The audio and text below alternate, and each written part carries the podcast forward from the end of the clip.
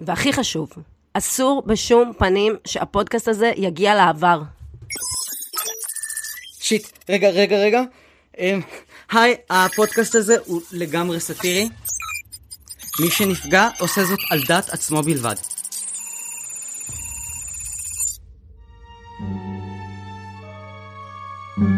שלום, ותודה שבחרתם להתמרק עם הפודקאסט לסיכום המאה ה-21.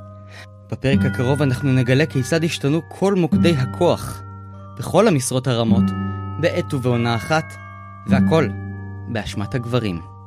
אם אתם רוצים להוריד את הרחפן החדש שלנו, יחד עם חמישה טווסים מעופפים, אל תשכחו לייבש גויאבה עם סוודר.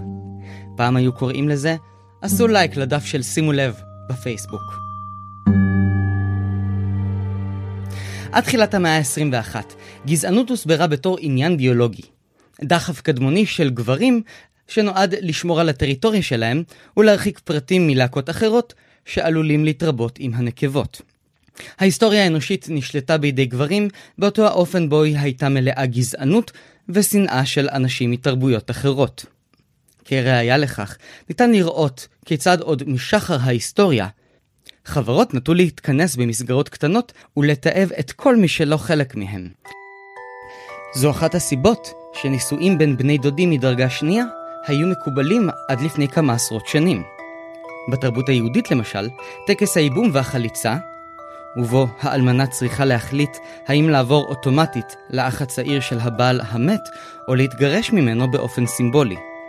אותו טקס ממחיש עד כמה ניסו בתרבויות עתיקות לשמור על ההמשכיות של השבט.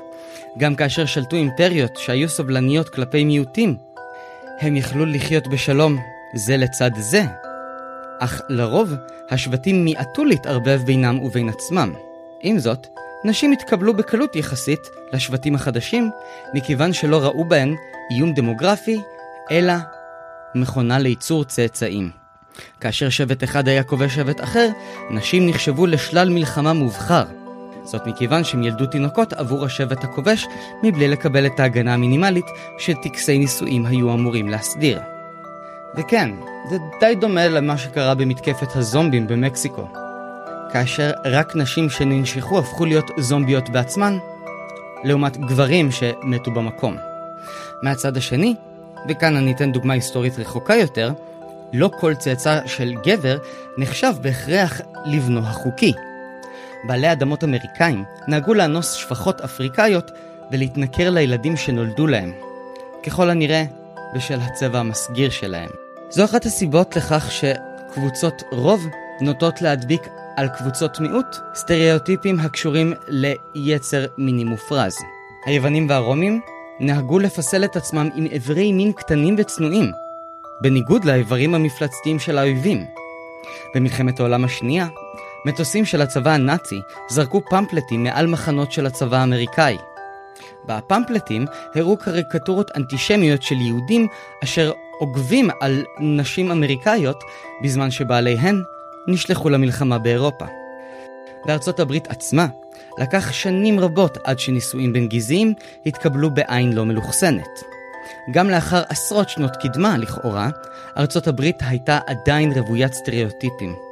כך למשל, הקומיקאית אמי שווימר הסתבכה בשנת 2015 למנייניהם עם קטע סטנדאפ בו היא סיפרה כי פעם נהגה לשכב עם מקסיקנים עד שהחליטה שהיא מעדיפה סקס בהסכמה.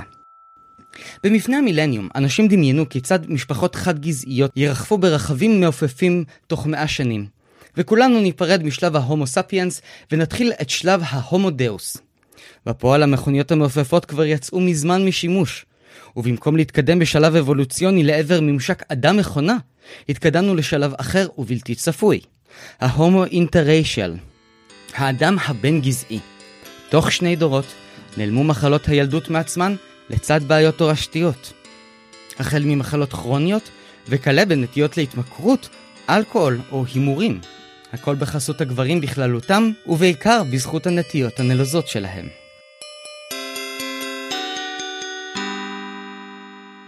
גברים, כאמור, תמיד חרדו מפני מה שגברים אחרים עלולים לעולל. זאת מכיוון שהם ידעו מפני מה הם מפחדים. הרי הם היו גברים בעצמם. גברים ידעו מה יש להם בראש וגם מה יש להם בשרירי החזה. הם גם ידעו שמכיוון שהם גברים, הם יכולים לעשות מה שהם רוצים, ונשים יהיו מוכרחות לשתוק. אנחנו לא טוענים שכל מי שהיה גזען היה גם תוקפן מיני. בקיצור, גברים היו מוכנים לעשות הכל כדי להגן על הנשים ועל הבנות שלהם. אבל מצד שני, במשך ההיסטוריה, גברים עשו הכל, אבל הכל, לנשים ובנות של אנשים אחרים. והכי חשוב, נשים היו צריכות לספוג הכל ולשתוק, בזמן שגברים לא היו צריכים לתת שום דין וחשבון. הסופר סטפן צוויג למשל, נהג להתחבא בגן החיות ליד כלוב הקופים ולקפוץ עירום מול ילדות שעברו במקום. ז'אן ז'אק רוסו היה תוקף נשים בסמטאות של פריז רק כדי שהן ירביצו לו, וכפי שז'אן ז'אק רוסו העיד בעצמו, זה גרם לו סיפוק מיני. גם אחד מעמודי התווך של הקולנוע העולמי, צ'רלי צ'פלין, נהג להטריד בנות בזמן אודישנים. במשך שנים נשים ספגו ושתקו עד שהכל השתנה בזכות השטג. בשנת 2017 למניינם, השחקנית אליסה מילאנו העלתה לראשונה את ההשטג MeToo, לאחר שנחשפה בפרשת הרווי ויינשטיין, מגה מיליארדר, שהיה גם מגה סוטה מין. ההשטג הכניס למודעות את הנושא של ההטרדות המיניות. ואף על פי שנשים החלו להעיד, גברים, מהצד השני, המשיכו להטריד. עד שהפסיקו בבת אחת, לפחות ההטרדות המיניות ברשת. ראוי לציין שבאותן השנים, האינטרנט כבר היה בשיאו, וכך גם ההזדמנויות להטריד או להיות מוטרדת ברשת. הכירו את המושג היום של תחילת המילניום, הדיקפיק, אברי מין מצולמים שגברים נהגו לשלוח לנשים בהודעות פרטיות, ביישומונים של מסרים, או ברחבי המכמונת החברתית. למעשה, באותה שנה, 2017, חוקרת בשם יעל ביים פרסמה מחקר לפיו 53% מהנשים מתחת לגיל 40 באותה תקופה קיבלו תמונות דיקפיק, שרק 27% מהגברים של אותה תקופה הודו ששלחו. כבר לא היה צריך לערוב יותר בסמטאות, או לקפוץ עירום מאחורי שיח, כדי להיחשב סוטה מין. כל מה שאדם היה צריך זה טלפון וחיבור לאינטרנט. אך בסופו של דבר השינוי הגדול התחולל בבת אחת. לא היו יותר הטרדות מיניות ברשת. וכדי להבין מה גרם לגברים להפסיק להטריד מינית, אנחנו צריכים לקפוץ רגע לצפון קוריאה.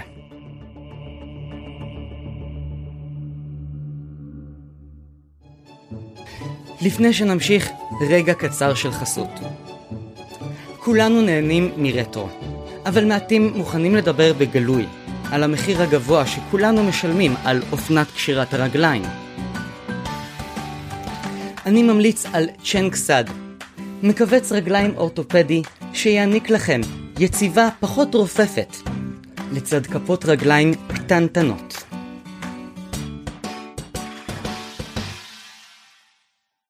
קוריאה הצפונית הייתה אחת המדינות שנפגעו באופן החמור ביותר ממגפת הקורונה. הם הכחישו שנדבקו אנשים בשטחם, אך בחלוף השנים התברר כי המגפה גבתה את חייהם של 30% מכלל הצפון קוריאנים, בעיקר בגלל התפשטות מוטציות. קים יו ז'ונג, מנהיגת צפון קוריאה ואחותו של קים ג'ונג איל, המנהיג הקודם, סירבה לוותר על המושכות. למעשה, הייתה לה תוכנית כיצד לשקם את הכלכלה. היא שיווקה לעולם את הפרצופומטר, מערכת לזיהוי פנים שנאסרה לשימוש כמעט בכל העולם. ערכות לזיהוי פנים היו חלק בלתי נפרד מהמדע הבדיוני של סוף המאה ה-20 ושל השלטון הסיני בתחילת המאה ה-21.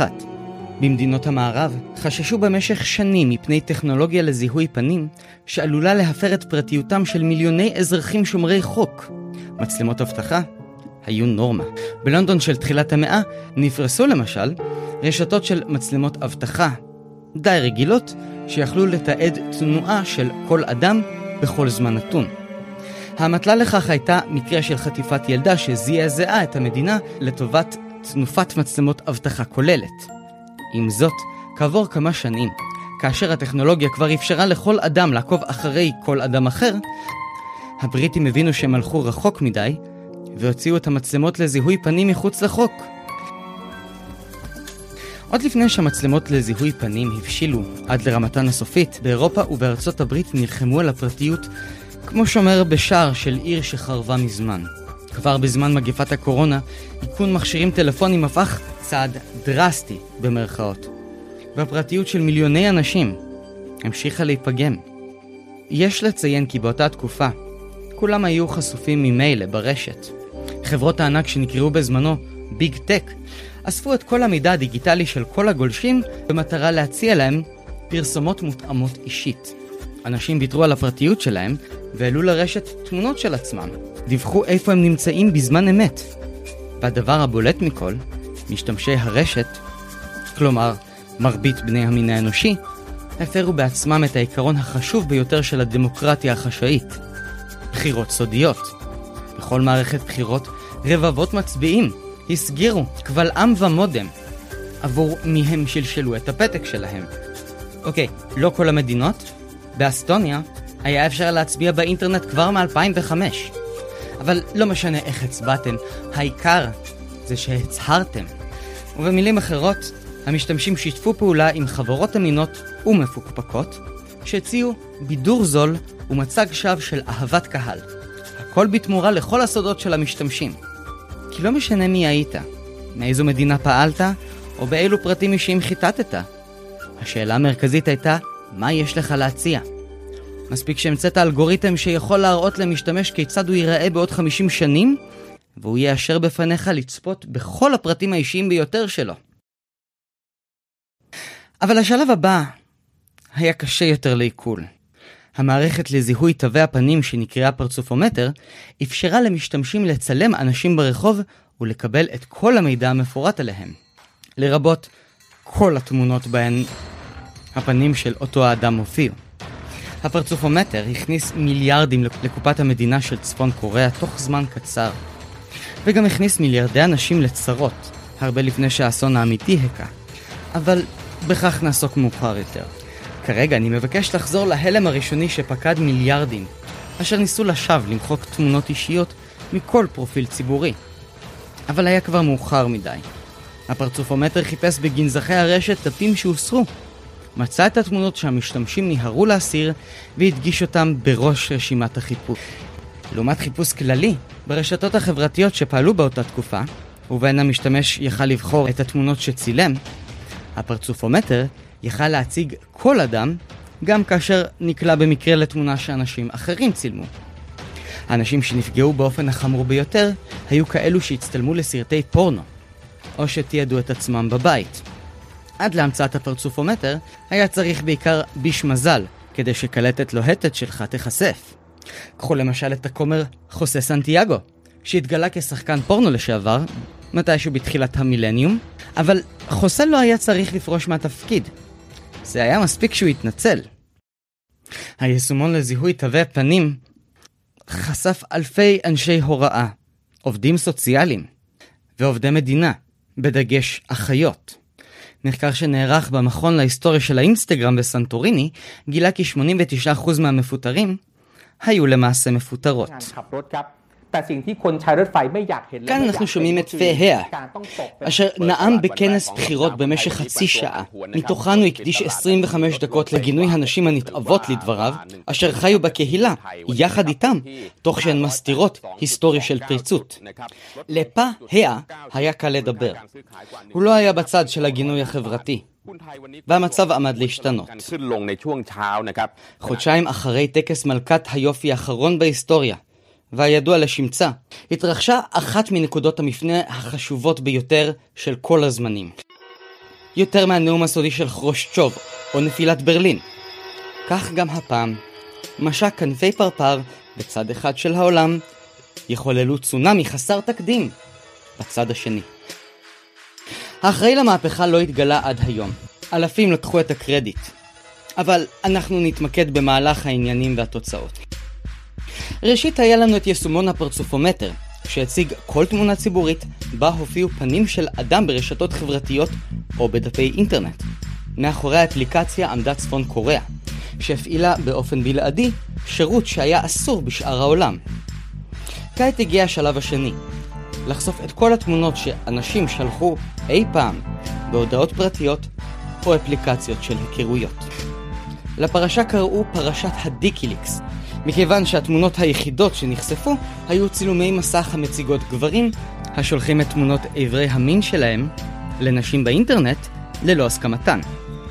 המערכת החדשה הסתנכרנה עם רשת הפרצופומטר, ובתוך יום אחד מיליוני גברים נחשפו.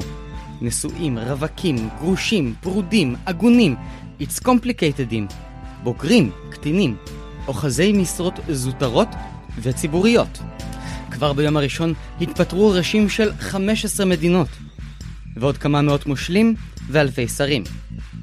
מעולם לא חלו כל כך הרבה תזוזות פוליטיות בבת אחת ברחבי העולם, וזו הייתה רק ההתחלה. בשנה הראשונה לחשיפה עלו שיעורי הגירושים ברחבי העולם במאות אחוזים. כולם ידעו את הכל על כולם. נשים היו צריכות לשאת את הקלון של בעליהן, או לשלוח אותם לכל הרוחות. הרוב בחרו באפשרות הכיפית. תיאורים מאותם הזמנים מספרים על כך שבאותה תקופה אלפי גברים הסתובבו ברחובות בראש שפוף ומבט מושפל. כאילו היה אפשר לראות את האשמה על פניהם, ואת ההכרה בכך שכולם כבר יודעים במרכאות. וזה היה עוד המקרה הטוב. בעקבות החשיפה מיליוני גברים בחרו לא לצאת מפתח הבית והסתגרו למשך תקופות ארוכות. יש לציין כי בפרשת הדיקיליקס נחשפו רק תמונות של גברים. אין מידע לגבי כמות הנשים ששלחו תמונות אינטימיות ללא הסכמה. כמו כן, הפרשה חשפה ברובה שיחות בין גברים הטרוסקסואלים לנשים. חוקרים אחדים טענו כי שליחת תמונות אינטימיות הייתה פרקטיקה מקובלת בקהילה, ולכן כולם היו, במקרה הזה, גם קורבנות וגם מקרבנים. חוקרים אחרים מצביעים על כמה מאות מטרידנים שהיו חלק מהקהילה הגאה, ובכל זאת נתפסו. הסיבה לכך הייתה שהם הטרידו בעיקר באפליקציות שנקראו אז וואטסאפ או פייסבוק. פרשת הדיקיליקס פינתה אלפי תפקידים במרכזי כוח, אבל נטרלה מנגד אלפי מועמדים פוטנציאליים. שנים של מאבק פמיניסטי, וכעת אנשים הפכו לרוב המוחץ בכל עמדת כוח. קצת יותר ממאה שנים לפני כן, נשים קיבלו את ההזדמנות הראשונה להצטרף למעגל העבודה, כאשר דור שלם של גברים עבד במלחמת העולם הראשונה, והשאיר מחסור חמור בידיים עובדות. כעת, זו לא הייתה מלחמה שחיסלה דור של גברים, אלא דליפת רשת, שיצרה את אותו האפקט, אבל הפעם התוצאה הייתה שונה לחלוטין.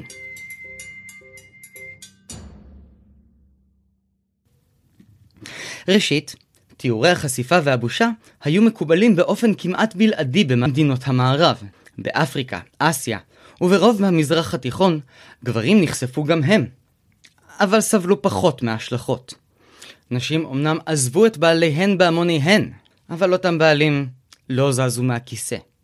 בעוד הפטריארכליה במזרח המשיכה לשדר עסקים כרגיל, מצבו של המין הגברי הורע בעיקר במדינות אירופה ובארצות האנגלוסקסיות. לא רק הגירושים עלו במאות אחוזים, אלא גם הפניות להנדסת עוברים. עד לחשיפת התמונות, הנדסת עוברים הייתה תהליך מורכב שדרש ועדות ואין ספור אישורים בחסות אותה מערכת הרעבה לבירוקרטיה. כעת, נשים רבות נותרו לבד, ורצו להבטיח כי הצאצא שלהן יהיה שייך לצד הנכון של ההיסטוריה.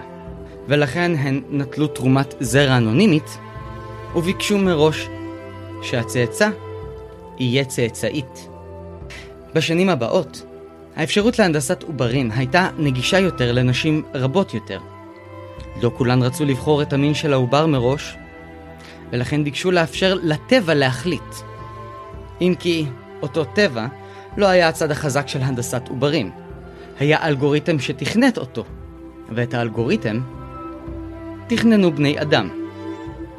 במקרה או שלא במקרה, בין 70 ל-80 אחוזים מהלידות באותה תקופה הביאו לעולם בנות. כאשר נשים בהיריון היו נשאלות למין העובר, הן השיבו באחד ממשפטי המחץ המצוטטים ביותר.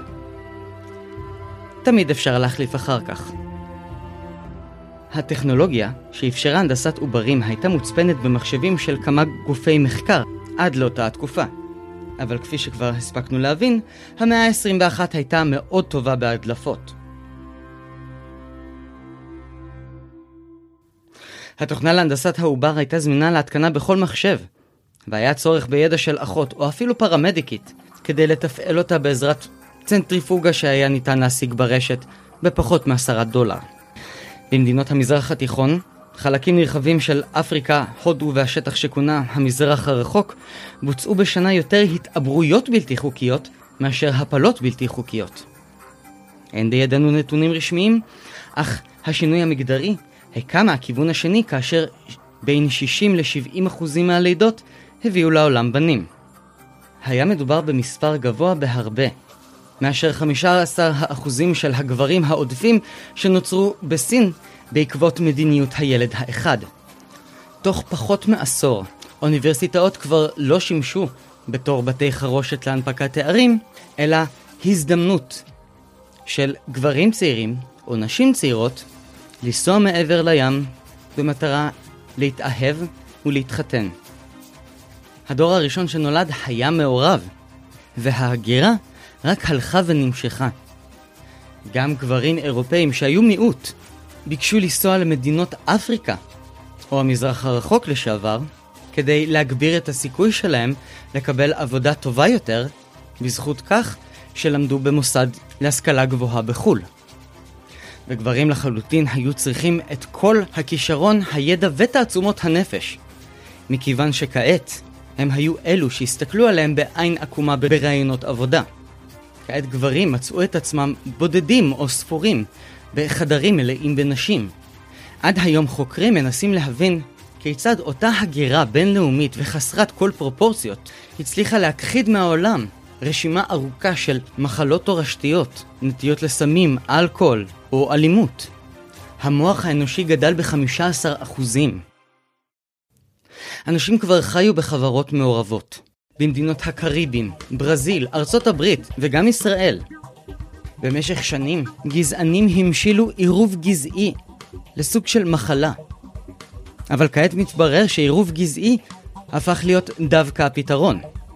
וכדי להשביח את הגזע, אף אחד לא היה צריך לעשות יותר סקס. הכל התחיל מזה שפשוט גברים הורידו מכנסיים. ועד כאן, פרק נוסף של הפודקאסט לסיכום המאה ה-21. אם תרצו לקבל ממני חתול שישב לכם על הברכיים.